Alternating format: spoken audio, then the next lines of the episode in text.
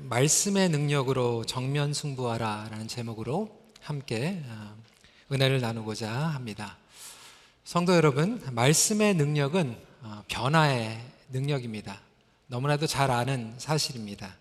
그런데 우리를 변화시키는 것이 부분적으로만 변화를 시키는 것이 아니라 우리의 삶을 총체적으로 변화시키며 우리의 매일 삶 가운데에서 영적인 부흥을 경험케 하신다라고 하는 사실입니다.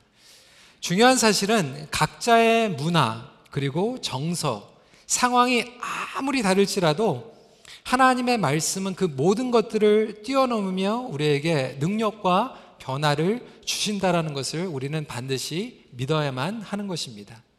어떤 분들은 하나님의 말씀이 능력이 있지만 내 상황 가운데에서는 내가 처해 있는 그러한 어려움 가운데에서는 아무런 소용이 없고 힘을 못 발휘한다라고 생각을 하기도 하고 우리 자녀들이나 다른 문화권에서는 그 말씀이 다르게 어, 그런 능력이 없다라고 생각하시는 분들도 있다라고 하는 것입니다.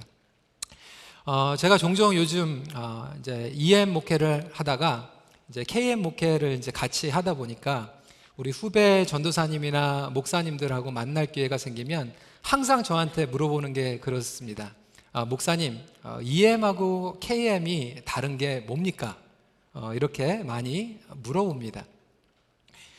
어떤 분은 이렇게 얘기를 하잖아요. EM은 기억나시죠? Easy Ministry.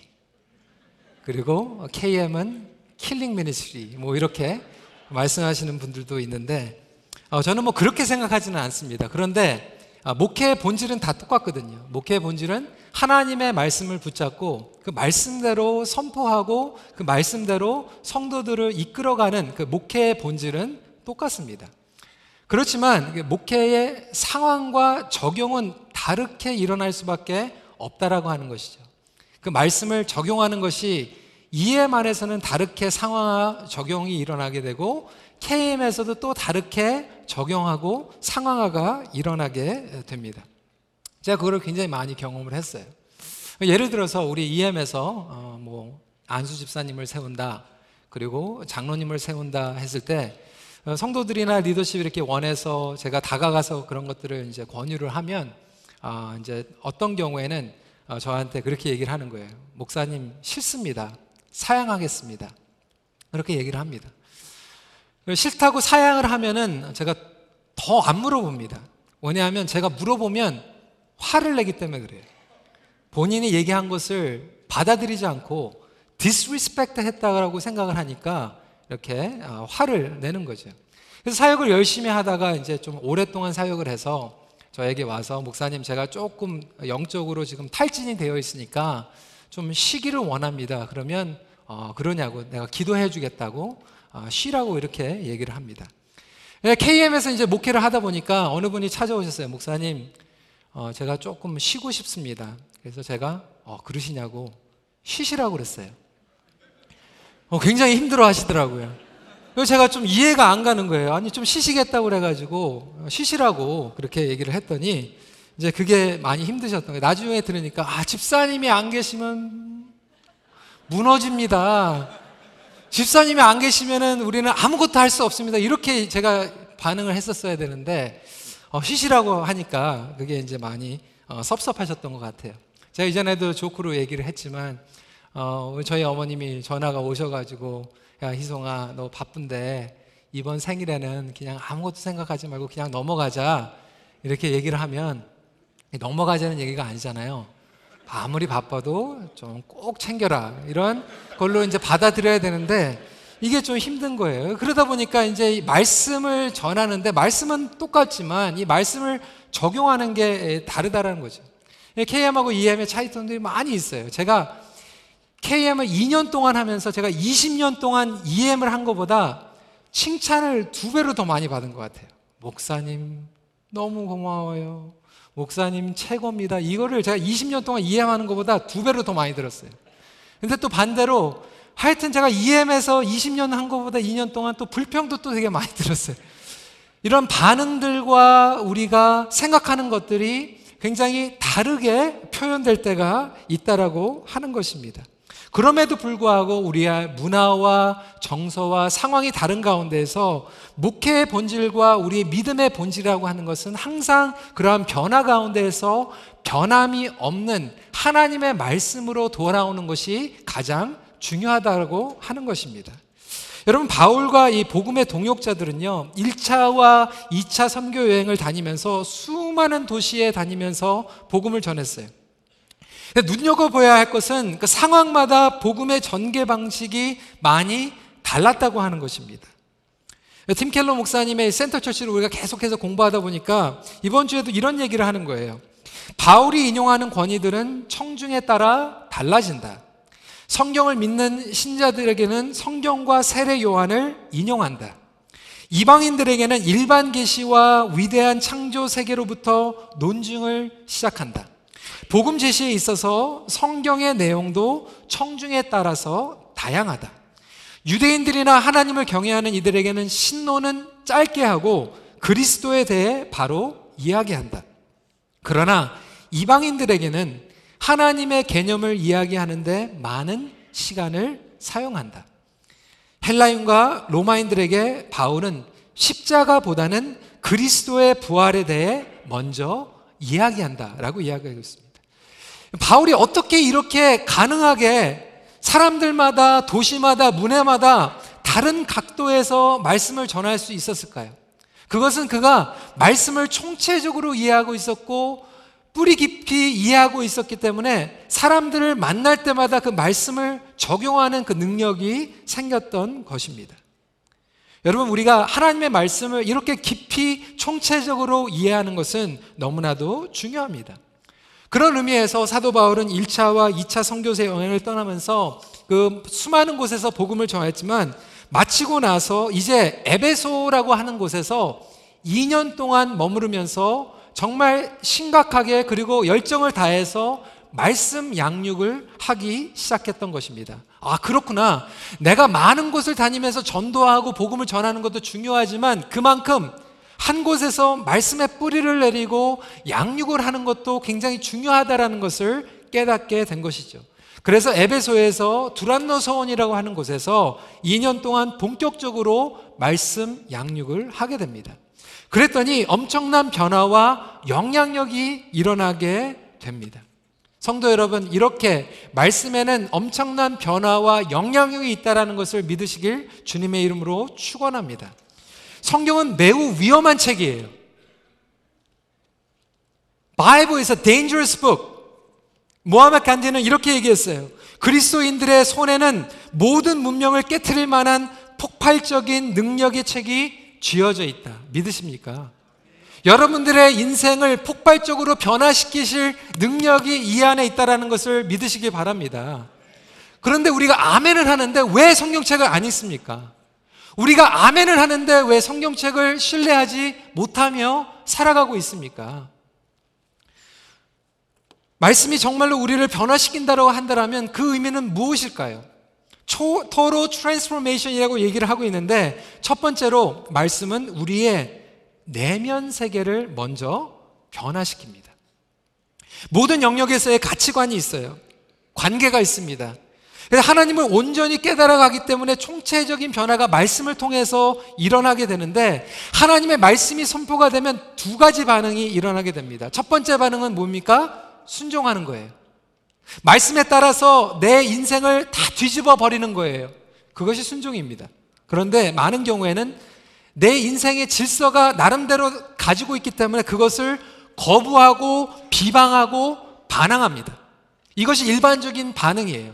심지어는 교회 다니는 분들, 신앙생활을 오래 하신 분들도 내가 가지고 있는 자아와 지적과 예술과 문화와 정서와 가치관과 전통과 말씀이 부닥치면 우리는 거부하는 경우가 더 많이 있다라는 거예요. 구절 말씀 한번 읽어 보겠습니다. 시작. 어떤 사람들은 마음이 굳어 순종하지 않고 무리 앞에서 이 돌을 비방하거늘 바울이 그들을 떠나 제자들을 따로 세우고 두란노 서원에서 날마다 강론하니라. 어떤 사람들은 거부하는 거예요. 마음이 굳어졌어요. 그 이유는 왜 그렇습니까? 이미 내 안에 잘못된 질서가 잡혀져 있는 거예요. 그래서 내면 세계의 변화라는 것은 뭐를 의미하냐면 더 구체적으로 새로운 질서를 통해서 일어나게 됩니다. 진정한 변화는 여러분 우리 내면이 정원과도 마찬가지예요. garden. 여러분 집을 가지신 분들은 정원이 있잖아요. 잔디가 있습니다. 근데 인간의 죄성은 끊임없이 우리의 생각과 우리 마음 가운데서 잡초가 생기는 거예요. 가시덤불이 생기는 거예요.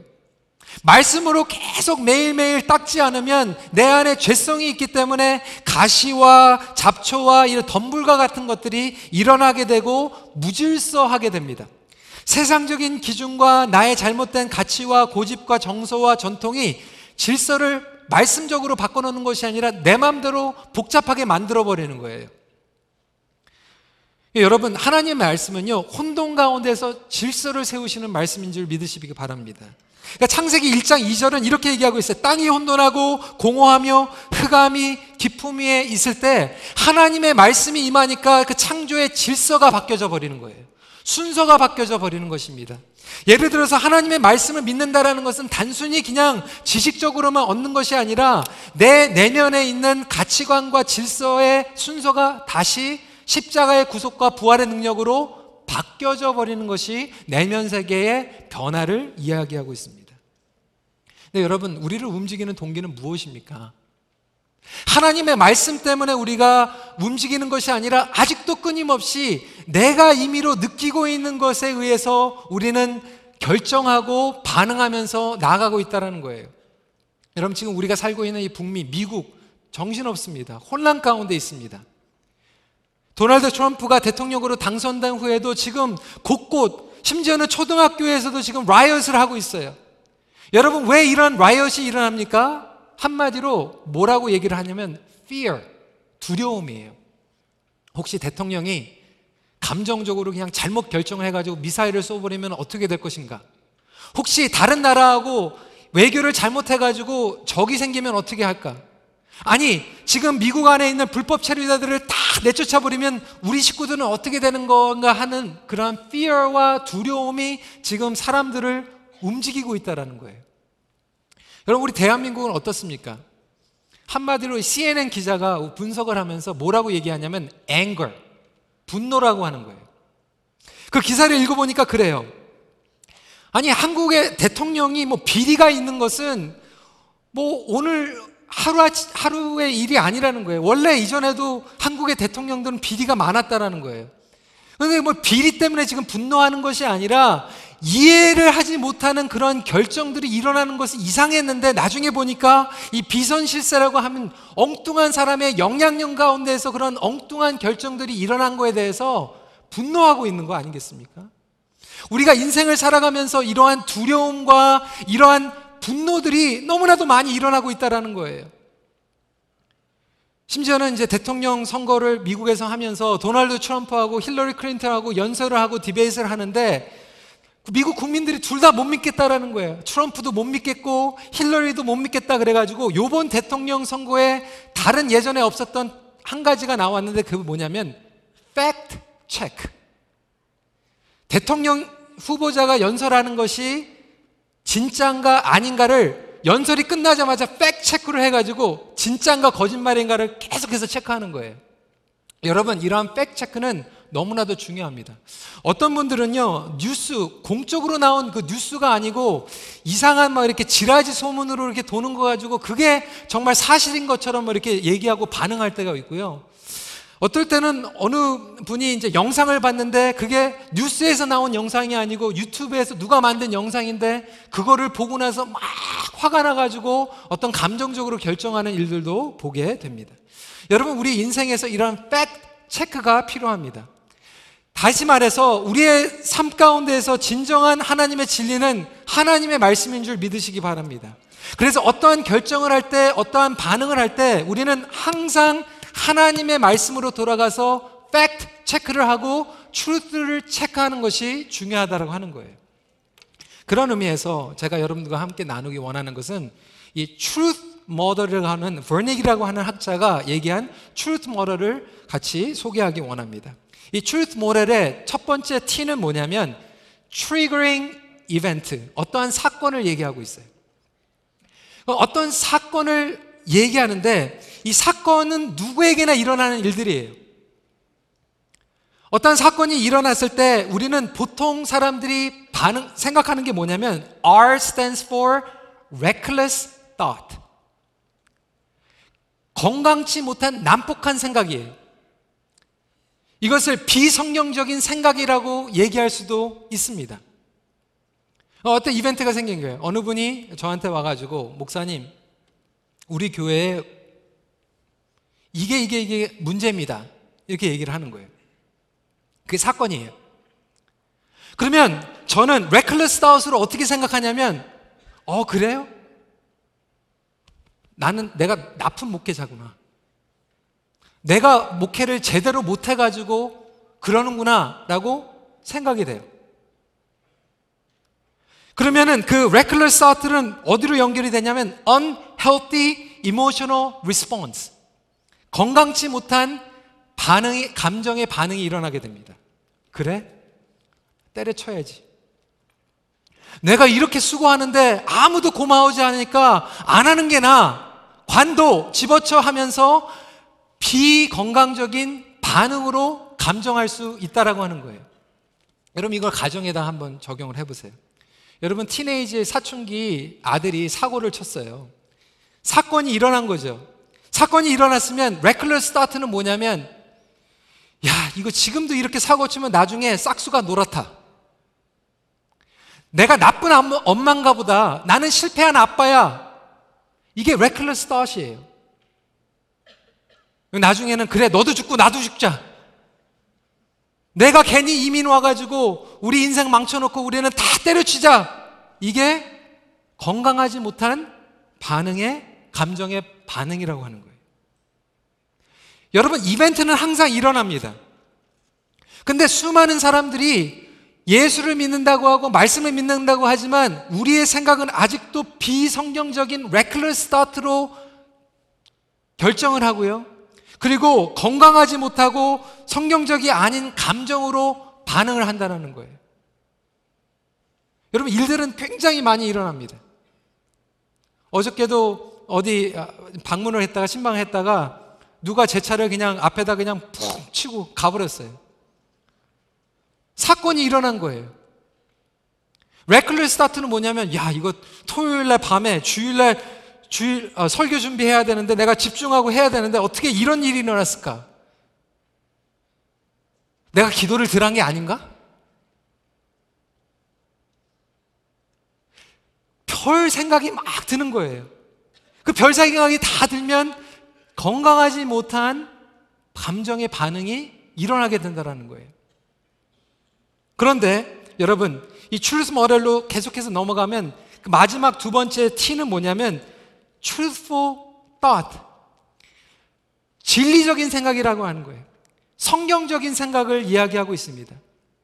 그래서 말씀으로 돌아간다라는 것은 내가 그냥 말씀 성경 공부만 막 해가지고 지식적으로만 아는 것이 아니라 내가 가지고 있는 난폭적이고 비성적인, 비성경적인 그 생각의 뿌리가 말씀으로 뿌리채 바뀌는 것을 이야기하고 있는 것입니다.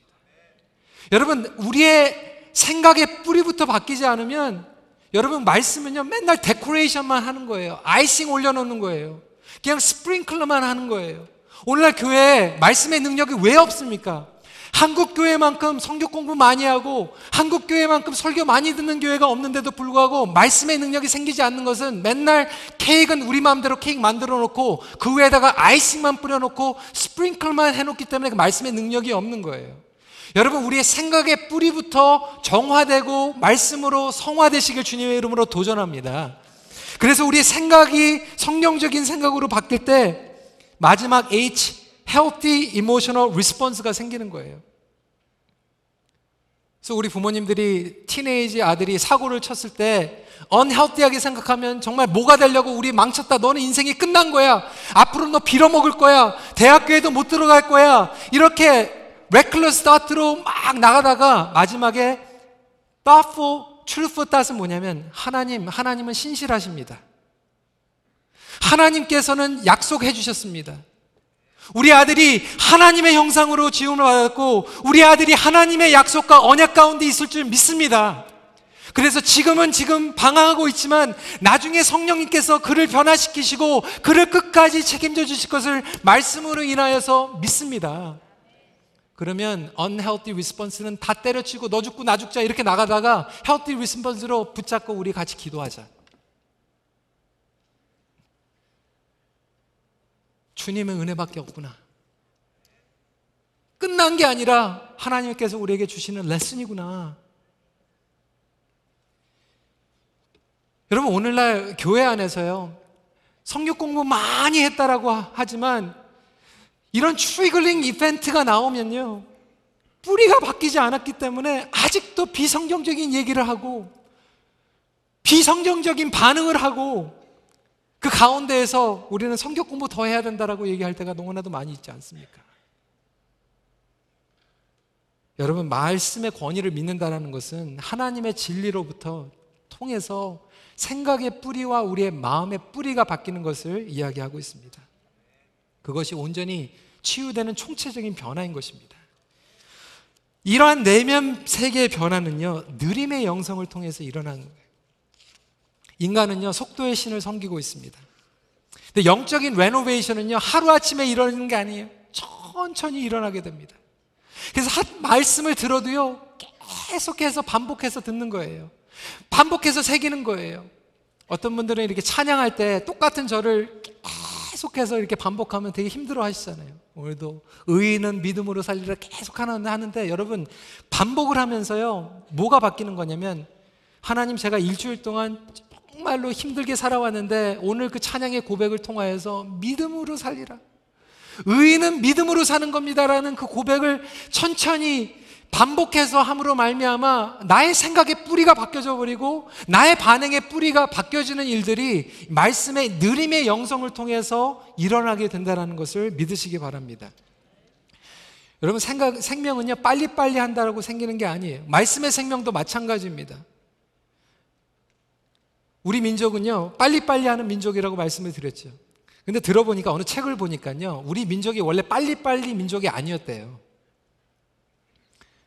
그 증거가 우리 민족이 좋아하는 그 고유의 음식, 된장, 고추장, 청국장, 간장, 김치, 이게 다 기다리면서 숙성해서 먹을 수 있는 음식이라고 하는 거예요.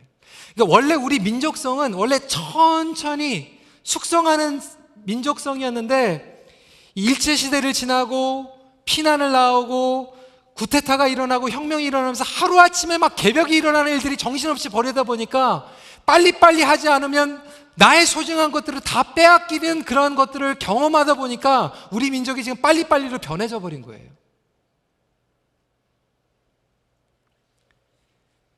근데 여러분, 우리 생각의 뿌리가, 우리의 마음의 뿌리가 바뀌려면 빨리빨리 해가지고 되는 것이 아니라 머물러 있는 과정이 필요하고, 기다리는 과정이 필요하고, 인내의 과정이 필요하고, 느린 영성이 필요하다라는 거예요. 그래서 여러분 사도 바울은요 에베소에서 지금 빨리 딴 데를 가가지고 복음 전하고 지금 복음을 듣지 못하고 죽어가는 영혼들이 있는데 에베소에서 2년 동안 있어요. 머물러 있습니다. 급하게 다른 선교지에 가서 전하는 것도 중요하지만 에베소에서 천천히 머물러 있으면서 성도들의 말씀에 뿌리를 내리게 합니다. 이기현 씨는 이렇게 얘기를 했어요. 기다림 없이 좋은 것을 기대하는 것은 신기루에 불과하다. 세상에 감동을 주는 것들은 모두 세월을 곰삭혀 만든 시간의 작품이다. 좋은 것은 기다림을 통해서, 더 좋은 것은 더 긴 기다림을 통해서 만들어지는 법이다. 좀 더 빨리라는 유혹은 쉽게 떨쳐버리기 힘들다. 사람들은 느림을 퇴보처럼 여긴다. 그러나 느림은 느린 것이 아니라 위대함을 탄생시키는 감추어진 힘이다. 속도에 지친 일상을 살고 있는 사람이 있다면 그대 느려도 좋다고 말해주고 싶다. 제가 일세 목회로 전화를 하면서 오랫동안 목회를 하신 저를 사랑하는 멘토 되시는 목사님께서 저한테 처음 얘기하는 게 그 얘기더라고요. 목사님, 조급하지 마십시오. 목사님이 목회한다고 빨리 뭐가 바뀐다라고 생각하지 말고 천천히 하십시오. 여러분, 우리 부모님들도 마찬가지예요. 우리 자녀들 하나님 앞에 신뢰하고 정말 이 느림의 영성을 통하여서 답답한 것 같지만 그 가운데에서 하나님의 위대하심이 드러날 줄 믿으시길 바라고 그 안에서 기도할 수 있는 우리 부모님들이 되시길 주님의 이름으로 축원합니다. 우리 배우자가 잘 안 바뀌는 것 같아도 그 느림 가운데에서 하나님께서 위대하게 엮어주시는 그러한 아름다운 빚어주심이 있다라고 하는 것입니다. 분명히 우리가 기억해야 되는 것은 느린 것과 게으른 것은 또 달라요. 어떤 분들은 굉장히 게으르면서 느린 게 좋잖아 이렇게 정당화할 때가 있어요. 느린 것과 게으름은 다릅니다. 어떤 분들은 정말 생각이 게으르, 어떤 분들은 믿음이 게을릴 수도 있어요. 게으른 것은 악한 것이라고 주님께서 말씀하십니다. 느리다라는 것은 게으른 것이 아니라 뿌리부터 천천히 총체적으로 바뀌는 것을 인내하고 기다리는 거예요. 벽돌을 쌓더라도 하나씩 하나씩 쌓아가면서 제대로 쌓아가는 것을 이야기하고 있습니다. 준비도 없이 대책도 없이 하는 것은 게으른 거지만 하나님의 말씀으로 늘 돌아와서 기본으로 우리의 삶과 생각과 나의 영혼이 순서가 바뀌는 놀라운 총체적인 변화는 느린 가운데에서도 정확하게 제대로 일어나게 된다는 것을 우리가 다시 한번 신뢰하고 나아가길 원합니다. 그 말씀을 곰삭혀서 깊이 이해하고 하나라도 깨달은 만큼 삶에서 적용할 때 총체적인 변화를 경험하게 되는 것입니다. 두 번째로 이러한 내적인 변화는 외적으로 드러나게 되죠. 말씀의 능력은 반드시 외적인 번성을 경험하게 합니다. 총체적인 변화는 외적으로 숨길 수가 없는 거예요. 20절 말씀 같이 읽도록 하겠습니다. 시작. 이와 같이 주의 말씀이 힘이 있어 흥황하여 세력을 얻으니라. 하나님의 말씀은 힘이 있다라고 하는 거예요. 흥황하는 능력을 가지고 있어요. 번성하는 능력을 가지고 있어요. 오늘날 아까도 말씀드렸지만 우리 교회에서 말씀은 계속해서 공부를 하고 있는데 한국의 제자 훈련으로 대표적인 목회를 하는 분이 그 얘기를 하는 거예요. 한국 교회 제자 훈련은 오늘날 그냥 뺑뺑이 돌리는 것처럼 변해버렸다. 1단계 끝나면 2단계 하고 2단계 끝나면 3단계 끝나고 3단계 끝나서 4단계 끝났는데 다 끝나고 보니까 말씀 안에서 뿌리채 변화 있는 것이 아니라 스프링클만 하다가 끝났다. 첫 번째 단계에서는 빨간색 스프링클 뿌리고 두 번째에서는 파란색 스프링클 뿌리고 세 번째에서는 녹색 스프링클을 뿌려서 스프링클은 호활하게 찬란하게 색깔은 많이 있는데 뿌리는 안 바뀐 거예요. 하영조 목사님은 이렇게 말씀하셨어요. 말씀 양육을 할 때 제자 반 제자 양육의 거의 90%가 프로그램에 의한 방법론으로 전락되었다라는 거예요. 여러분 교회 학교에 가지고요 선생님들이요 그 말씀을 이해하지 못하면 나중에는 뭐라고 얘기하냐면 커리큘럼 가지고 컴플레인해요. 근데 그 말씀을 정말로 깨달은 사람은요 커리큘럼이 상관이 없어요. 그 핵심을 이해했기 때문에. 여러분 제자형도 마찬가지입니다. 복음서도요 우리가 하나를 정말 깨달으면 나머지 세 복음서가 보여요. 바울 서신도 하나를 이해하면요 로마서를 이해하면 에베소서가 보여요. 빌립보서가 보여요.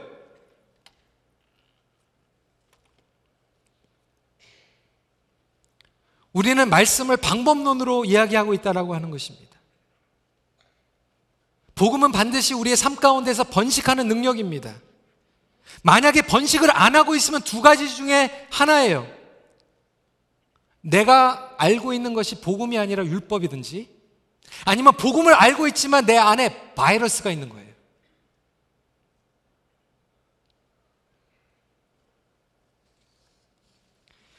하지만 정말로 내가 복음을 붙잡고 있으면 그 말씀과 복음의 능력 때문에 우리는 매일매일 삶 가운데서 영적 전쟁을 승리할 줄 믿으시기 바랍니다.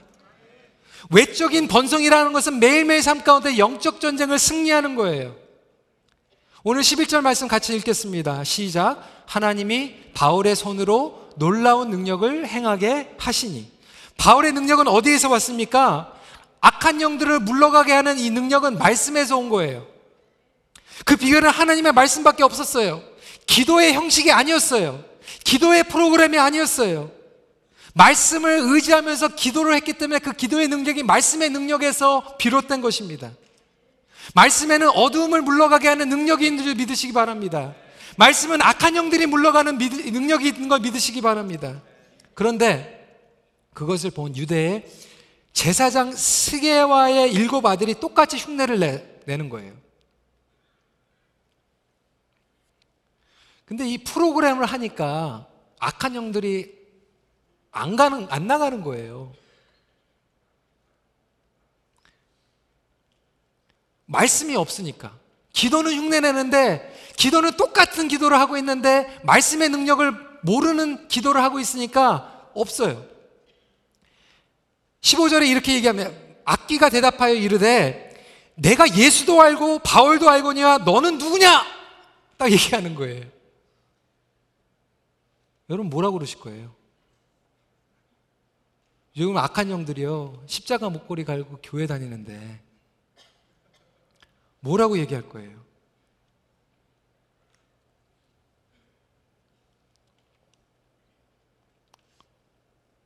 누구긴 누구냐? 나 하나님의 아들이다. 이렇게 얘기하면 되는 거예요. 누구긴 누구냐? 내가 하나님의 자녀다. 예수 그리스도의 보혈로 구속받은 하나님의 자녀다. 어쩔래? 이러고 나가면은 악한 영이 쫓아가는 거 아니겠습니까?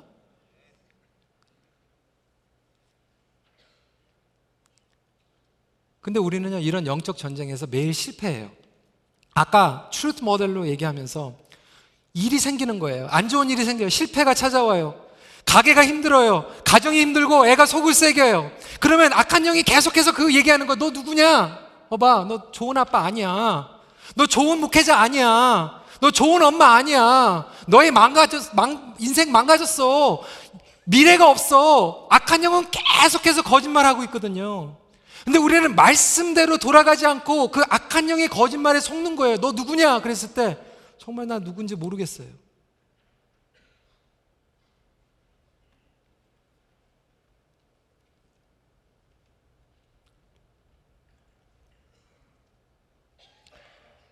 여러분들 우리의 삶 가운데에서 실패가 일어나는 이유가 말씀을 능력을 붙잡지 않고 기도는 흉내는 내는데 신앙생활 흉내는 내는데 악한 영들이 우리에게 계속해서 끊임없이 너는 실패자야 너는 아무것도 아니야 하는 그 음성을 말씀으로 정화시키지는 못하니까 맨날 지는 거예요 실패감 월요일부터 토요일까지 그냥 실패감 가운데에서 좌절감 가운데에서 찌들려 있다가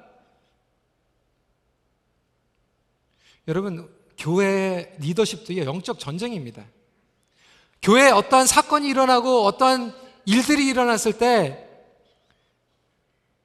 비성경적인 생각과 비성경적인 반응을 하는가? 사단에 지는 거죠.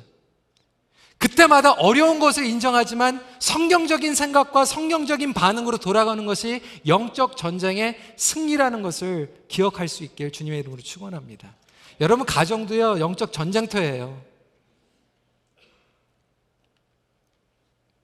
그뿐입니까? 두 번째로 말씀의 능력은 삶의 우상을 불태워 버립니다. 여러분 아까도 복음이 있는데 번성되지 못하는 것은 바이러스 때문이라고 말씀드렸어요. 바이러스는 우상이에요. 바이러스는 죄예요. 우리 영혼의 그 가든 가운데에서 정원 가운데서 순서가 뒤바뀌어져 버린 것이 우상이에요. 하나님이 넘버원이 아니라 하나님이 넘버투가 되고 하나님의 넘버쓰리가 만들어 버린 것이 우상이라는 거예요. 그게 바이러스예요. 사도 바울은 수많은 도시들을 다니면서 사람들마다 다른 우상을 가지고 있다는 것을 깨닫게 됩니다. 유대인들의 우상은 무엇이었습니까? 율법이 우상이었고 자기의 의가 우상이었어요. 이방인들의 우상은 가지, 거, 아, 가짜 신들이 그리고 재물의 신들이 정욕의 신들이 우상이었어요. 여러분 마찬가지로요. 교회 바깥에 있는 사람들의 우상하고요. 교회 안에 있는 사람들의 우상이 다 다릅니다. 교회 안에 계신 분들의 우상은 무엇입니까? 제가 KM하고 EM을 하면서 KM에 있는 우상이 무엇인가? 다 그런 건 아니에요. 근데 많은 경우에는요, 인정받는 것,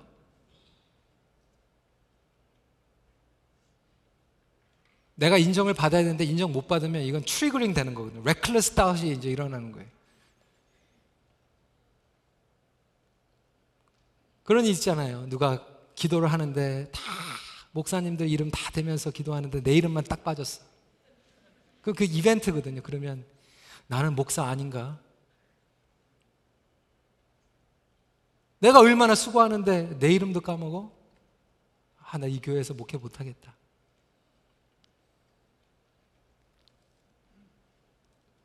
나의 의가 우상이 될 때가 있고요. 나의 자녀의 형통이 우상이 될 때가 많아요. 여러분, 한국에 지금 교회가 지금 꽉 찼어요. 왜? 수능 시험. 교회 안 나오다가 이때면 꽉 찹니다. 근데 절도 꽉 차요. 이게 교회 안에 우상이에요.